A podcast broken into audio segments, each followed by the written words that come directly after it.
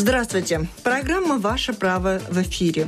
У микрофона ее автор и ведущая журналист Валентина Артеменко, оператор звукозаписи Мартинч Пайглес. У нас с вами в гостях член правления компании по недвижимости Нира Фонс Евгения Маркова. Евгения Маркова даст очень ценные, полезные советы и продавцам, и покупателям квартир. Вначале два слова о том, что из себя представляет ситуация на рынке купли-продажи квартир. Я хочу заметить, что я буду говорить, наверное, в первую очередь о рижском рынке, как о самом большом рынке в Латвии. Вы знаете, среднее количество сделок, вот последние года три, наверное, а, примерно 1100-1050 сделок в Риге. Потихонечку он растет. И надо сказать, что, например, в августе вообще было рекордное количество сделок за последние пять лет. Но это, конечно, связано и с изменениями в программе ВНЖ, так как с 1 сентября там свои изменения. Но это, наверное, меньше касается э, нашего сегодняшнего нашего разговора. Да. Э, разговора да. Конечно, это отражается на ценах. Цены потихонечку растут, и предложение среднее будет там 700-950 евро за квадратный метр, если речь идет о серийном жилье в микрорайонах. А сами сделки, наверное, адекватной ценой можно было бы назвать в пределах 700 до 800 евро за квадратный метр. Конечно же, удобные ближние районы к центру города, где самая развитая инфраструктура и которые исторически так сложилось, самые популярные, там цена повыше, э, где-то в более отдаленных местах э, цена пониже. Вот такой вопрос от слушателей. Почему двухкомнатные квартиры сегодня стоят столько же, сколько трехкомнатные, а то и дороже? Объективных таких показателей нет.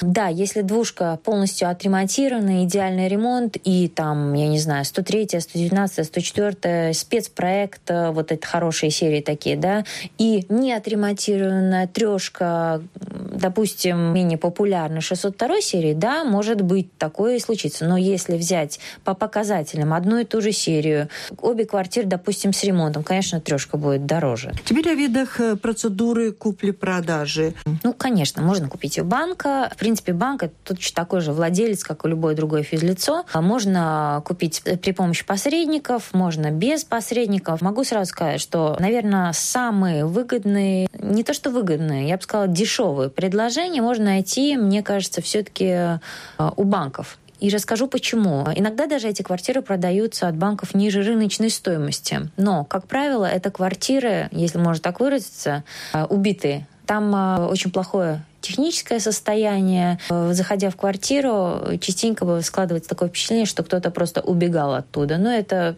наверное, можно понять. Выкручено абсолютно все, что можно было выкрутить. Покупая такую квартиру, да, ты заплатишь меньше, но надо понимать, кто потом э, тебе это все будет доремонтировать, доделывать, и, и сколько, сколько это, это стоит. стоит. Совершенно верно. Если человек уверен в своих силах, безусловно, может быть, даже есть смысл э, в банковских структурах посмотреть и что-нибудь себе подобрать. Если нет, то есть смысл, наверное, смотреть смотреть просто на рынке квартиры с, с более или менее хорошим состоянием, чтобы можно было сразу заезжать и жить. А уже покупать без посредника или с посредником большой роли не играет для покупателя, потому что на нашем рынке, как правило, все-таки за посреднические услуги, за продажу недвижимости платит продавец. Он платит за поиск э, любыми возможными способами покупателя и за переоформление прав собственности, вплоть до получения денег и переоформления прав собственности на нового покупателя. То есть туда входят и юридические обязательные услуги, хотя это надо уточнить при заключении посреднического договора, и все возможные проверки документации на готовность квартиры к продаже и так далее, и так далее. Но за это платит продавец. Покупатель, как правило, даже если он при помощи посредника что-то ищет, э, это ему бесплатно обходится, да, и на общую стоимость квартиры это не отразится. Если целая цепочка образовалась посредников, на покупателя тоже, как правило, это не отразится, потому что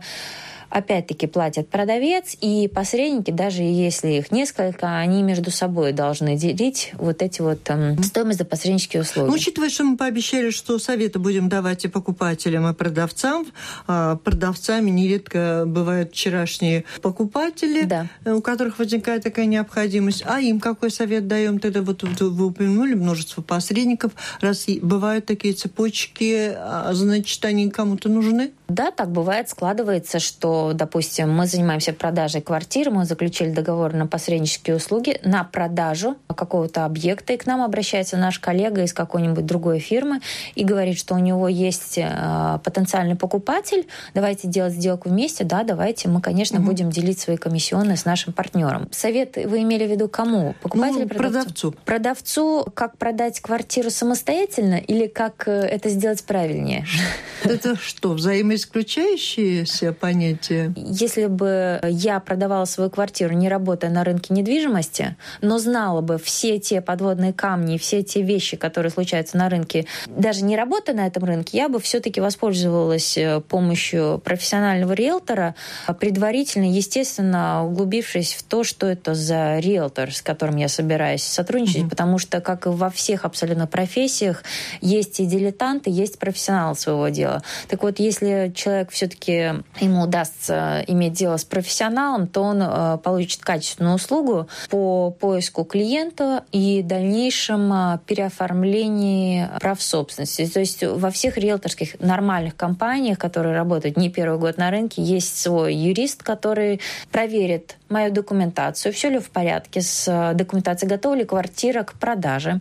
То есть там элементарно, если у меня земельная книга или еще она в конце концов не оформлена, есть там инвестиционное дело или еще какие-то там вещи mm-hmm. юридические. Честно говоря, я как риэлтор даже в это не особо углубляюсь, потому что я знаю, у нас есть юрист, и он этим занимается. Юрист должен проверить. Э, То есть я правильно поняла, что когда мы говорим о советах покупателю и продавцу, то если покупатель принимает свое решение более свободной форме, то продавцу предпочтительнее все-таки э, использовать помощь профессионалов. Да. Я, я вас правильно поняла, Я да? думаю, да. И для поиска покупателей, и для того, чтобы цена а, была правильнее всего установлена, потому что угу. это, мы поговорим дальше об ошибках, наверное, самая распространенная угу. ошибка.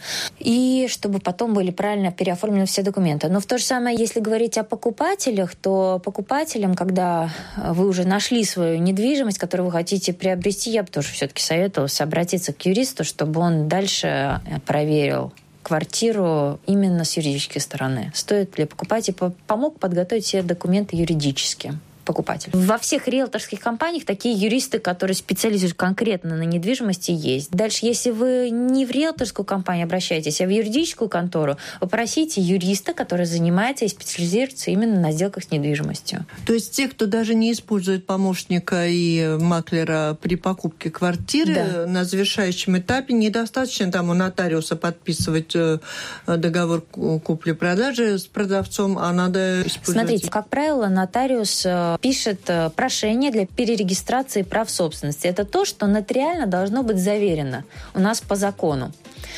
Дальше договор можно нотариально заверять, а можно и не заверять. Если уж вы не пользуетесь услугом юриста или риэлтора, попросите тогда нотариуса за дополнительную плату подготовить вот этот договор. Заверять нотариально его не обязательно и платить за это дополнительные деньги, но подготовить договор как документ нотариус за дополнительные деньги может. Что за договор? Купли-продажи. Напомню, вы слушаете программу «Ваше право». Тема «Как грамотно проверить покупаемую квартиру на долги» и какие ошибки не допустить, продавая квартиру. У нас с вами в гостях член правления компании по недвижимости «Нирафонд» Евгения Маркова.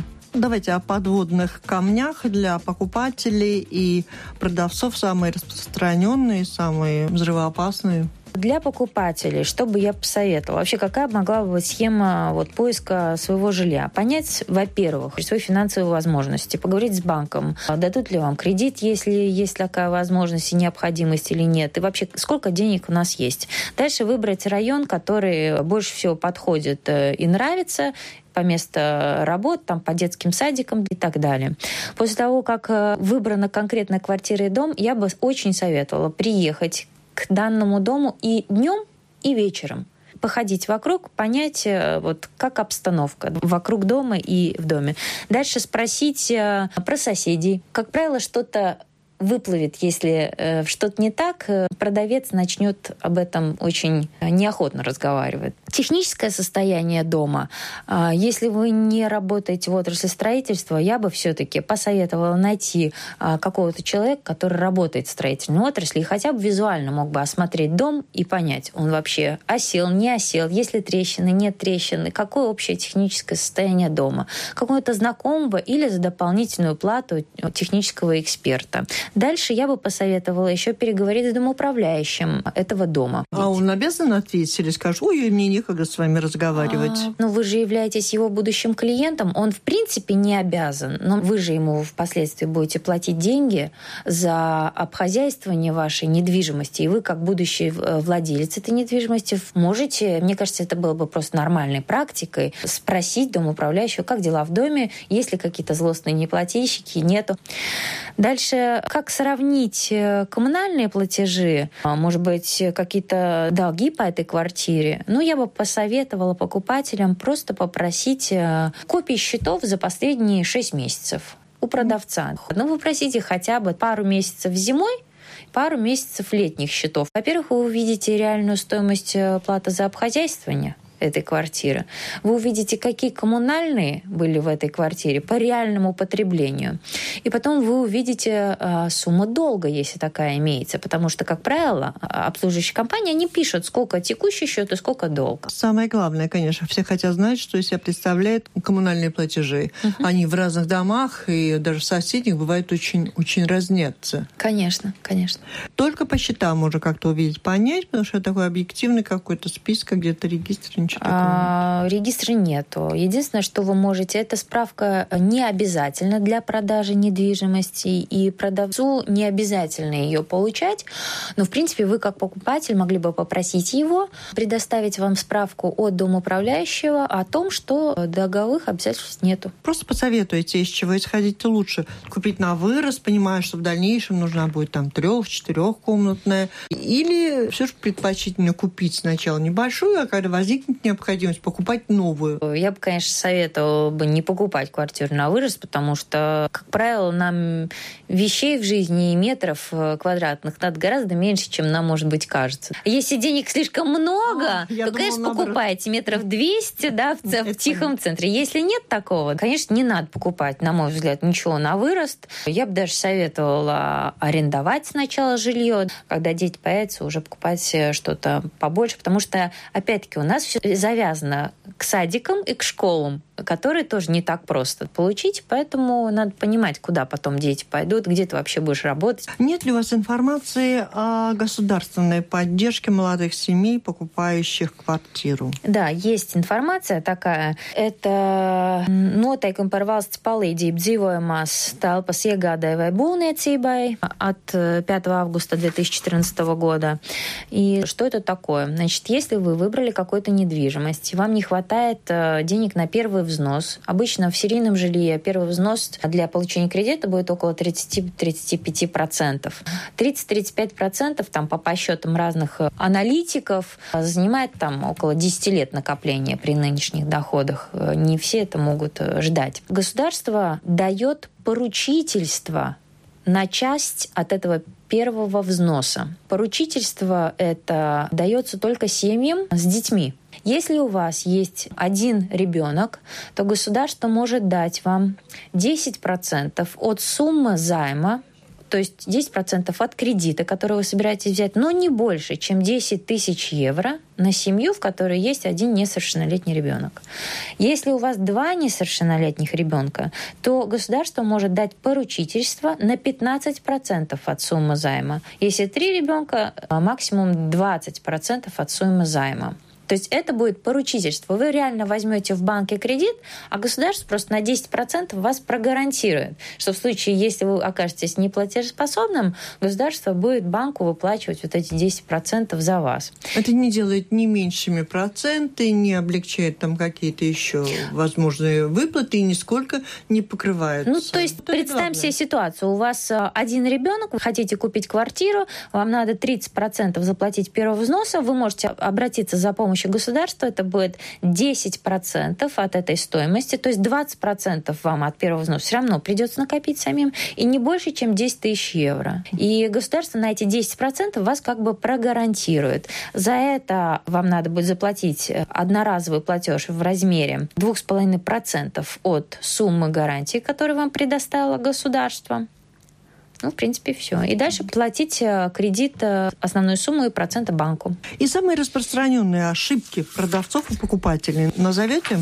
Да, ошибки разные для продавцов и разные для покупателей. Давайте начнем с продавцов. В первую очередь, это вот самая ошибка, которая может оказаться фатальной в итоге, это неправильно установленная цена продажи квартиры. Если она слишком низкая, то вы это сразу почувствуете, потому что будет не нереально много звонков, очень много интересующихся, и, конечно, тогда вы еще можете себя как-то подкорректировать немножко. Если цена слишком завышена, это еще более печальная ситуация, потому что звонков не будет никаких по рекламе, и цену придется понижать.